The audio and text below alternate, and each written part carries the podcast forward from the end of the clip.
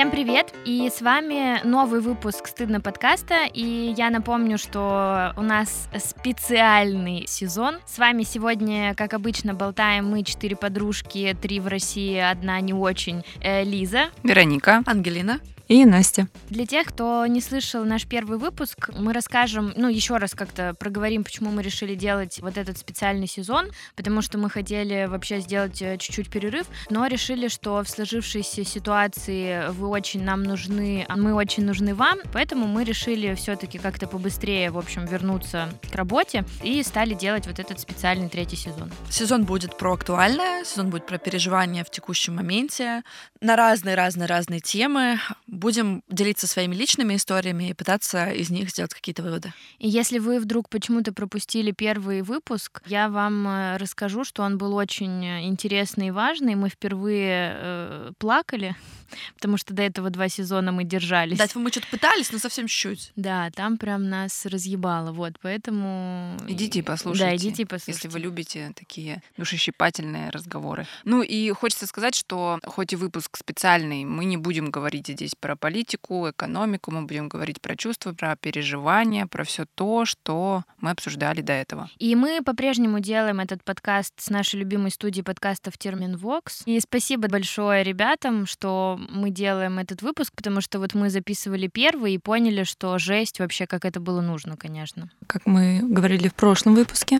и Лиза уже вначале тоже сказала, я нахожусь не в России, поэтому у нас такой специальный сезон со специальными нововведениями, время. Вот я записываюсь в Тбилиси, поэтому могут быть какие-то задержки, что-то не так со звуком, но я надеюсь, это все простительно. Первый выпуск у нас был про уезжать, не уезжать. А второй выпуск у нас про отношения партнерские в ситуации, когда случилась специальная военная операция и тотальный кризис. Так что тема у нас звучит как отношения в кризисе.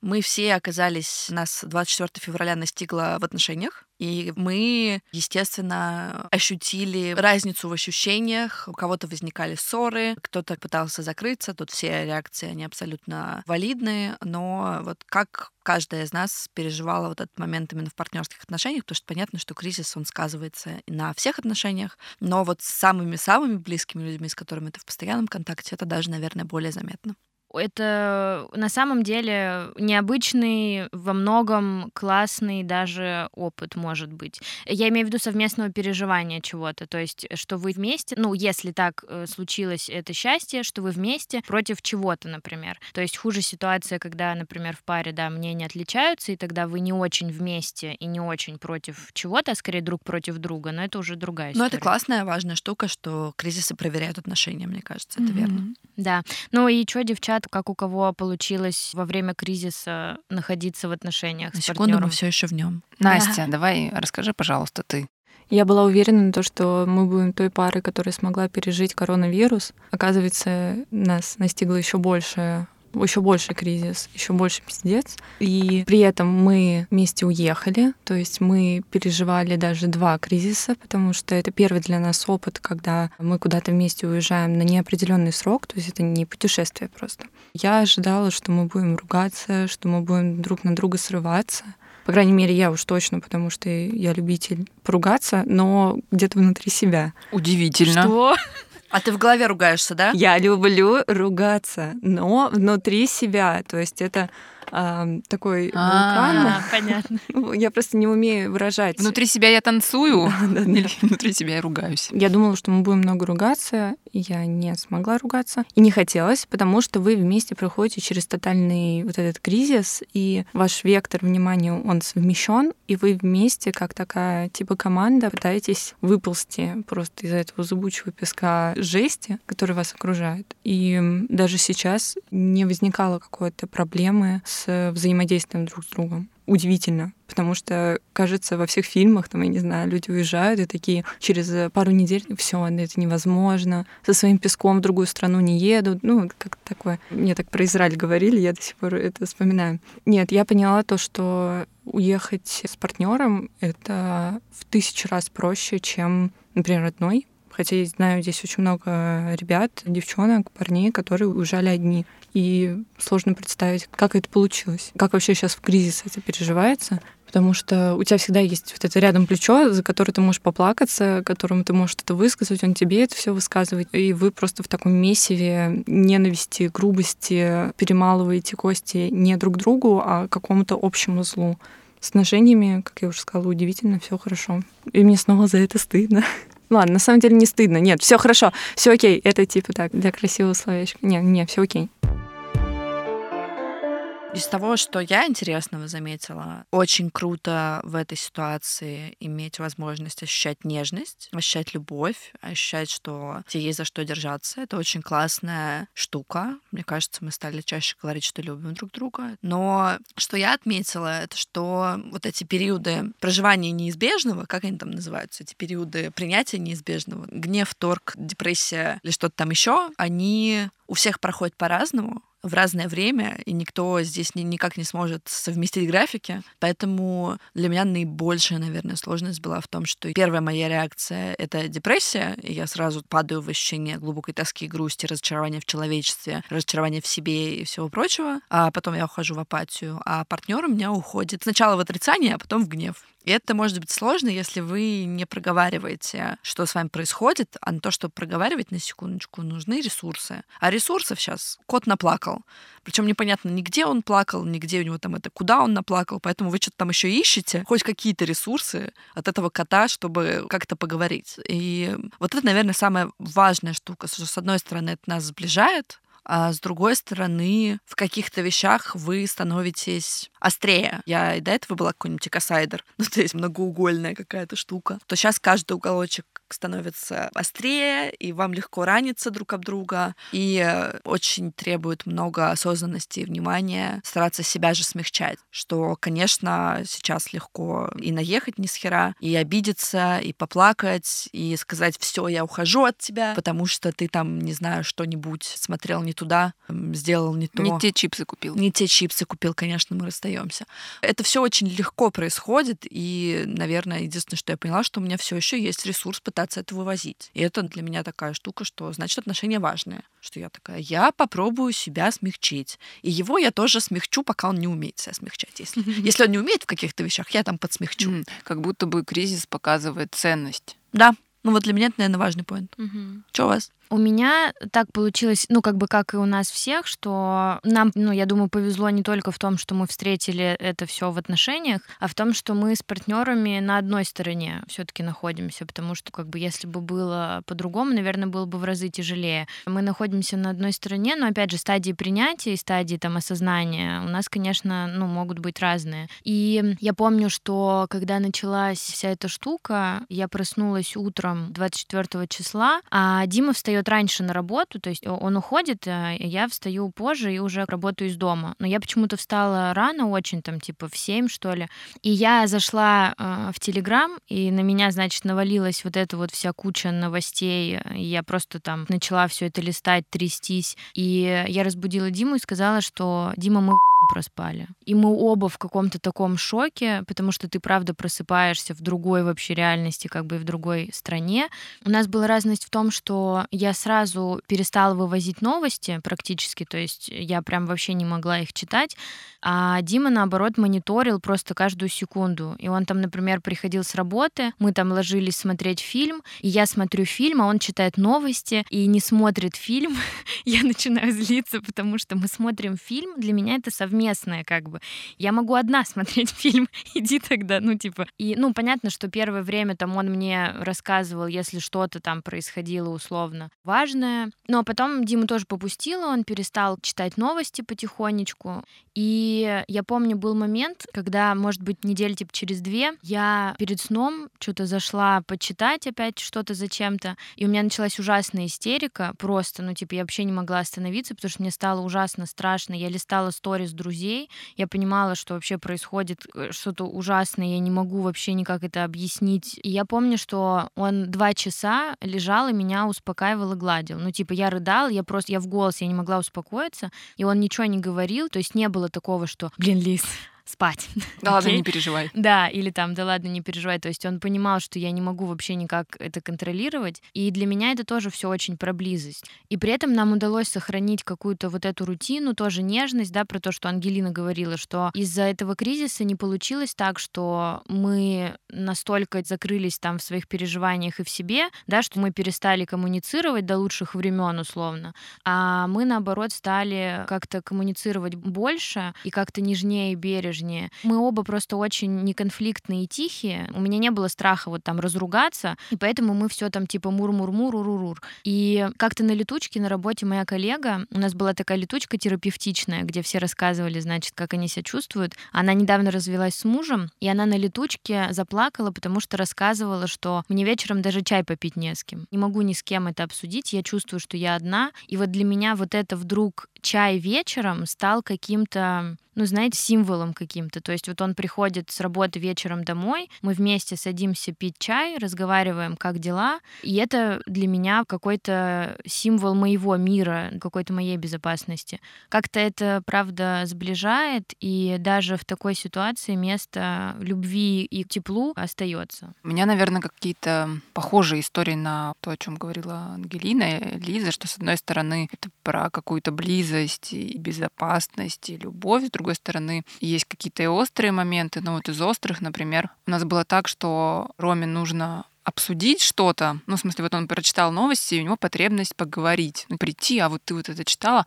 а мне, наоборот, не хочется, потому что мне самой тревожно, у меня клиенты, которым тревожно, и еще и его тревогу вывозить, ну, какую-то, мне сложно. Я вроде наоборот, типа, нет, давай там не будем. И вот мы идем там гуляем, и мне хочется про что-то отвлеченное, про кино, про, не знаю, про сосны. А он только про это. А он про это, да, опять. И вот я ему говорю, «Ну, давай не будем. А он не специально, но снова тема заходит. И я начинаю раздражаться, потому что, ну, я же просила, а у него какой-то процесс вот про обсудить. Ну, и иногда какие-то моменты, да, я могу обсудить, а какие-то, ну, мне не хочется. И про это тоже какие-то были конфликты. Во время всей этой истории я обнаружила в себе какую-то то ли накопившуюся злость, то ли усталость, то ли все вместе. И в такой бытовой вроде бы ссоре обычной, которая, получается, тавтология, ну ладно, в обычное время не вызвала бы каких-то больших там переживаний, тут она развернулась, разлилась во что-то просто катастрофическое. Короче, я орала просто как ненормальная. Серьезно, я никогда так не кричала, я никогда не ощущала что-то подобное. Я вот в ссоре, например, если я там начинаю плакать, я все время, у меня как-то горло так зажимается, я высоко так начинаю говорить, там, ла-ла-ла. а тут я просто каким-то грудным голосом откуда-то из преисподней Мне кричала. даже страшно слушать. Тебя бы размазала бы Лиза. Да-да-да. Лиза просто очень не любит, не может находиться, когда другие люди конфликтуют. Да, я не вывожу. И тут вот просто каким-то грудным голосом я орала. Я, честно, сама испугалась. Я потом к нему подошла и извинилась, потому что я что-то там наговорила, вот э, просто очень громко. Рома сам опешил, потому что он не ожидал. Я видела, как он в лице поменялся. Ну, то есть э, что-то абсолютно новое. Ну, потом я для себя это объяснила тем, что да, у меня что-то накопилось, и это не сколько про него и про наши с ним отношения, а сколько вот это невыраженная какая-то злость, обида, грусть, страх, тревога, которые вот здесь нашли выход в каком-то конфликте.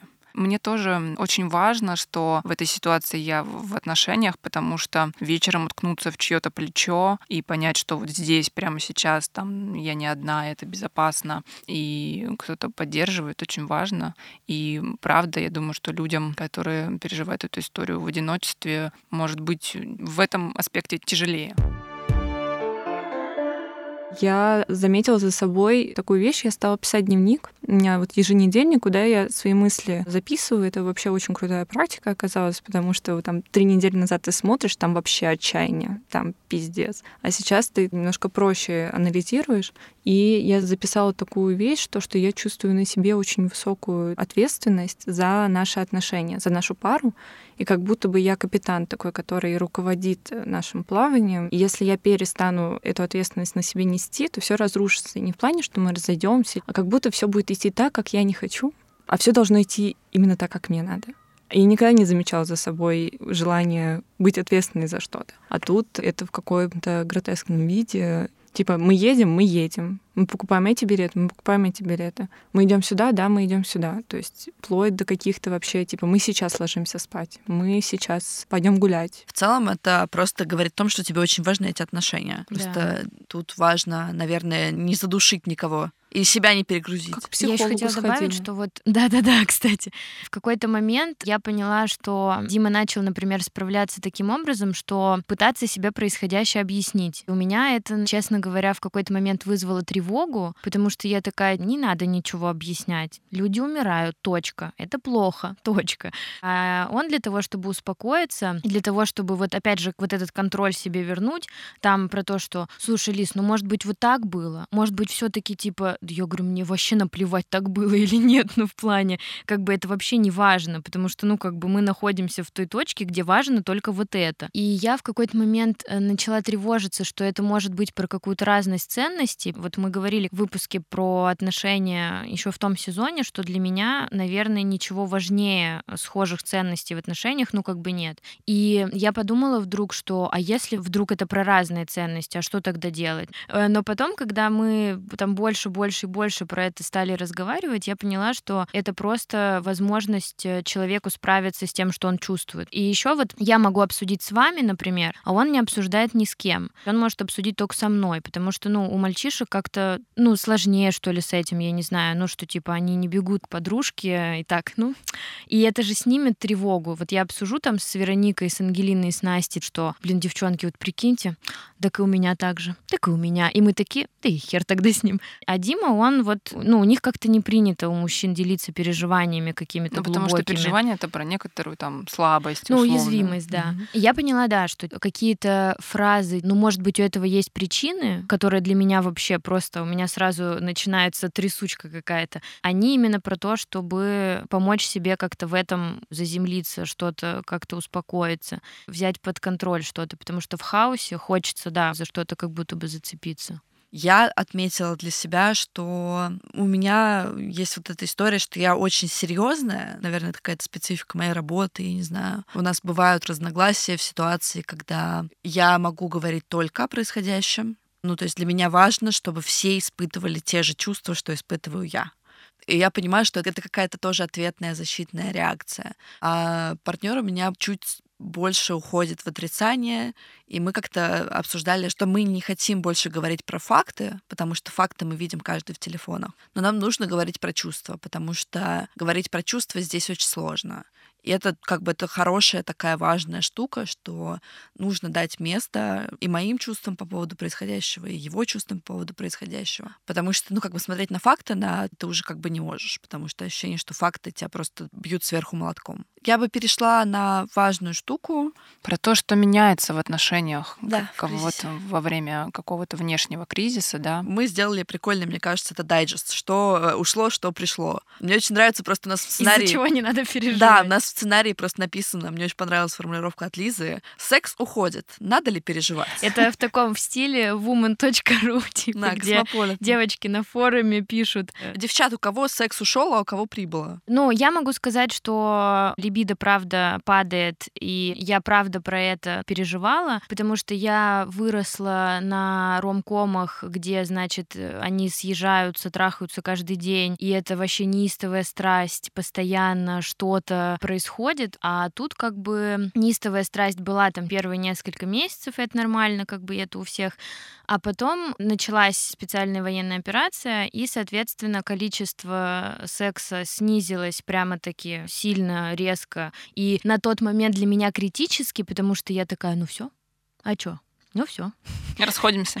Ну, как бы да. И, ну, мы просто про это поговорили. Ну, то есть я что-то ходила, ходила, переживала, переживала, и просто, ну, как бы я в какой-то момент спросила, что типа, Дима, ты меня хочешь так же, как было? И он такой, Лиз, конечно, хочу так же, как было. Но он говорит, ну, просто вот я хочу тебя, но я не хочу секса. И вот мы с Вероникой про это разговаривали, что вот эта формулировка, что у вас может ничего не меняться в плане того, что вы друг друга по-прежнему хотите, но не хочется касается именно секса. То есть близость, ну, потому что секс как один из вариантов, он переходит в объятия, в поцелуи, в какую-то нежность бытовую, что вот Дима уходит там на работу каждое утро, и он там подходит, меня спящую целует, желает мне хорошего дня. И для меня вот это как бы рутина и вот эта вот э, тактильность, как бы такая нежно-бытовая, она в том числе как бы очень важна, и я понимаю, что она сохраняется, но сил и желания именно заняться сексом нет. Ну, в нынешних реалиях, правда, не хочется, я не знаю. Но еще, мне кажется, важно то, что для многих мужчин, ну, я не говорю там про каких-то конкретных, а в целом так абстрактно, что для многих мужчин секс — это про такое, ну, некоторое показать себя. И, и... на арене снова. Да-да-да, ну, в смысле про такую, ну, не то чтобы работу, но все равно про, даже физиологически про напряжение. Ну, физическое усилие, конечно. Да, да, и даже физиология мужчин, да, это некоторое напряжение, как бы, секс. И поэтому, когда ты устал, там, зол, переживаешь, тревожишься и так далее, тебе еще и здесь работать, ну так в кавычках, да, и показывать себя какой-то классный, ну это правда может не быть сил. У женщин это немножко там может быть про другое, про расслабление, про наоборот про какую-то нежность, там близость и так далее, а у мужчин у многих про работу. А у многих, да, у мужчин это все-таки про то, я самец, сейчас я покажу, какой я классный, и вот это все. Поэтому у мужчин и у женщин может еще расходиться, да, вот это желание. У женщин, например, там про близость, давай мы сейчас побудем вместе рядом, а у мужчин это про работу, и тогда, ну, нет, как будто бы не хочется. Но это не стандартно, в смысле, что у всех, во всех парах так. Да. да, то есть я один из вариантов просто рассказываю. Еще вот мысль из э, тех же ромкомов про то, что даже если весь мир рушится, вы должны просто всегда заниматься каким-то безудержным сексом, что вне зависимости от ситуации есть только вы и ваша страсть там и прочее.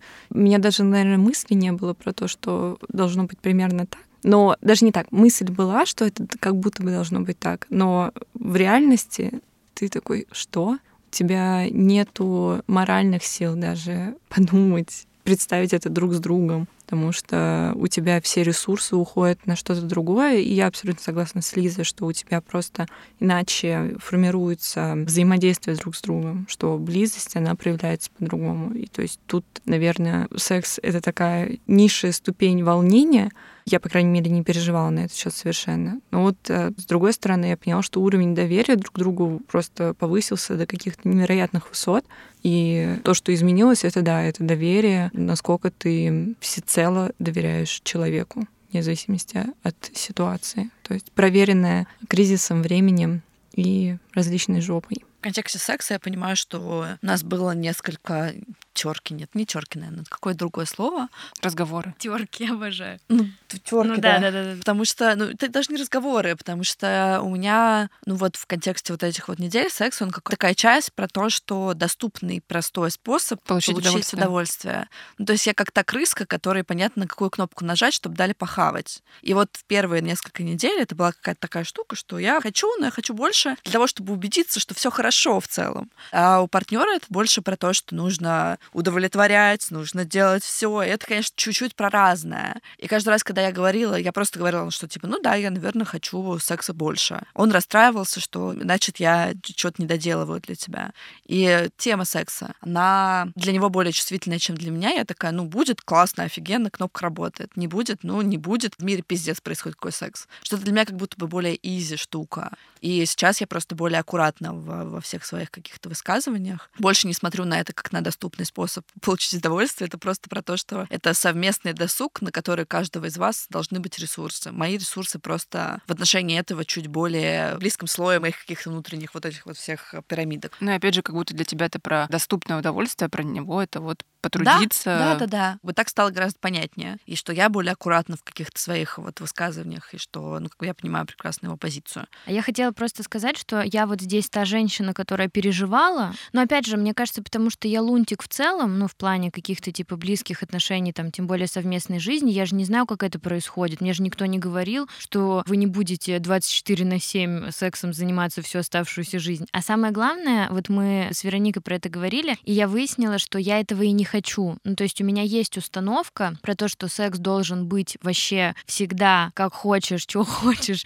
но это типа показатель того, что между нами происходит, потому что вот был в сексе в большом городе эпизод, где Кэрри и Биг не спали несколько дней, ей Саманта говорит, что о, что-то не так в отношениях. Вот мы же на этом в том числе как-то росли. И когда мы про это с Вероникой разговаривали, она мне посоветовала обращать внимание на то, хочу ли я вообще. И когда я стала обращать внимание сама на то, типа, что я хочу без установок, что должно быть точка, я поняла, что я правда сама сейчас не хочу. Ну, то есть, потому что я хочу там, не знаю, пообниматься, поболтать и как-то там еще провести время, но вот конкретно я не хочу, и это какие-то мои вот эти вот установки про то, что как будто бы как должно быть. Поэтому если у кого-то есть какая-то похожая штука, тогда вот, может быть, подумать, да, а хотите ли вы на самом деле сами сейчас? Ну и как итог, кризис внешний, да, может влиять в том числе и на секс э, в отношениях, и будет здорово, если удастся поговорить, потому что, ну, секс еще такая тема уязвимая, да, деликатная. Если мы там про чувства, ну, тоже бывает сложно говорить, а, а секс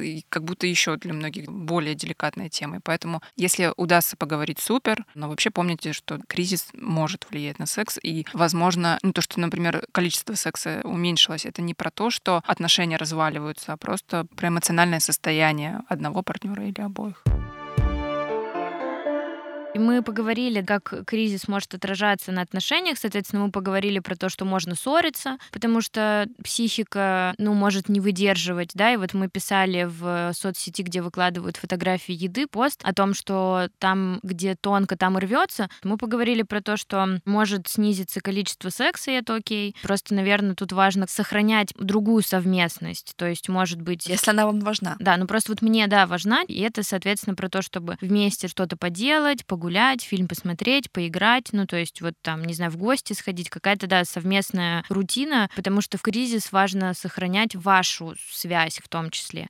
И у нас осталась часть про то, в чем мы не очень сильны в этой ситуации, в том, что у вас разные мнения могут быть с партнером, да, то есть, соответственно, разные ценности, вероятно, ну, либо мнения. Но для меня ценности. Ну, мне кажется, мнения могут быть и про разное, в смысле и про ценности, и про именно взгляды какие-то, потому что кто-то может ведь спорить спорить про то, там, не знаю, кто виноват, условно, а кто-то может спорить, там, правильно или неправильно вообще это. Наверное, неправильно пример привела. Короче, мне кажется, что разные уровни, разности взглядов могут быть вот так. Я просто читала очень классный от Burning Hat текст как раз вот со стороны девушек, у которых с партнерами оказались кардинально разные взгляды. И мы как-то про это говорили в одном из выпусков вообще про отношения, что есть темы, которые нужно разбирать на берегу. Ну и не всегда удается это сделать. Например, хотите вы в будущем свадьбу, не хотите, хотите детей, не хотите, хотите жить вместе в России, не в России. То есть как будто в процессе взаимоотношений ты эти поинты разбираешь, и вы выбираете, по пути вам с партнером или нет. А тут вот эта вот кризисная ситуация, которая поставила вопрос ребром. И как раз в этом а, тексте девушки, там четыре текста, и все четыре. Одной должна была быть свадьба, у другой длительные отношения в 7 лет, и все закончились тем, то, что все расстались. И я вот это пытаюсь перенять на свои взаимоотношения и понимаю, что да, кажется, я бы тоже не смогла продолжать даже несмотря на то, что было, непонятно, как будет дальше. У меня есть пример. Моя девочка знакомая, она тоже была в отношениях очень долго, 7 лет, и они расстались, но даже не из-за его позиции, а из-за позиции его семьи. И она сказала, что я не могу продолжать отношения, если у тебя позиция в семье такая, и ты все равно тяготеешь к семье и к этой позиции. И я такая думаю, блин, офигеть, 7 лет. Вот мы говорили, кстати, как-то про это, что ценность — это то, что ты не можешь проверить сразу у человека, да, то есть вот эта бы ситуация не произошла, и, возможно, вот та девушка, про которую ты рассказываешь, никогда бы не узнала, что ее молодой человек и его семья вот таких взглядов. Ну да, мне кажется, что важно, ну, мне хочется как-то так вот, ну, сказать, и, может быть, поддержать тех, кто находится сейчас, скажем, в отношениях или там на распутье. Если у вас есть такое ощущение, что вы предаете себя каким-то образом, да, и какие-то свои ценности, мне кажется, круто быть в отношениях с человеком, с которым вы все-таки как-то в одну сторону смотрите более-менее. Потому что это про какое-то большое будущее, бывают разные события, и если вы не на одной стороне, тогда вопрос, ну, для меня лично, так как я вижу, как бы, да, отношения, для меня вопрос вообще зачем? Ну, на самом деле, я думаю, что базово просто не нужно оставаться в том, что тебя разрушает, Мгм, а да. видеть, как близкий человек поддерживает то, что ты ни в коем случае не приемлешь, это больно, страшно, тяжело и разрушительно для психики. И очень про одиночество, то есть тут Да. как бы очень себя сразу одиноким чувствуешь, поэтому да. Мы тут агитируем, ну, говорим, что вот в отношениях круто, но с другой стороны, если что-то не так, расставайтесь. Но в кризисной ситуации, наверное, в первую очередь важно заботиться о себе, потому что ты у себя один, ты у себя любимый и самый лучший, и если взаимоотношения ты не вытягиваешь это. То есть они, наоборот, тебя, тебе делают только хуже, особенно с этой неодинаковой позицией, то для себя, кажется, будет лучше, если ты уйдешь от этого. Ну да, тут на самом деле важно, как кайф тебе, как тебе Нету, да, правильного комфортно. или какого-то универсального ответа. Каждый решает сам. Ну вот наши взгляды какие-то Ну вот да. мы озвучили. Давайте как-то, наверное, потихонечку закругляться. Из важного я буду, мне кажется, в каждом выпуске этого спецсезона говорить «берегите себя, выбирайте себя, не предавайте себя и всем-всем-всем сил». В общем, да, сегодня с вами, как и всегда, разговаривали Лиза. Вероника. Ангелина? И Настя. Спасибо большое, что вы нас слушали. Нам это очень важно, мы вас очень любим. Напоминаем, что нас можно слушать везде. На Soundstream, в Apple и Google подкастах, на Кастбоксе, Яндекс Музыке и других подкаст-платформах. Ставьте, пожалуйста, оценочки, пишите отзывы везде, где можно писать отзывы и ставить оценочки. Нам очень важно, мы все читаем. И если у вас есть какие-то темы, боли, которые вы сейчас переживаете и хотите что-то с нами поговорить или чтобы мы записали выпуск, мы придумываем этот сезон на ходу по мере актуальности и будем рады каким-то предложениям. И не забывайте подписываться на нас в соцсети, где всякие знаменитости постят своих собачек. Собачка стыдно точка видно. Мы всем рады. По мере сил стараемся туда выкладывать какие-то наши тексты, так что забегайте, будем Рады. счастливы. Мы делаем подкаст вместе со студией подкастов Термин Вокс. За трейлер и музыку спасибо Евгению Дударю и Алексею Воробьеву. Звукорежиссер Ольга Лапина. Редактор Мария Погребняк. Продюсер Кристина Крыжановская. А обложку нарисовала я, Анастасия Самохина. Всем спасибо. Пока-пока-пока. Пока-пока.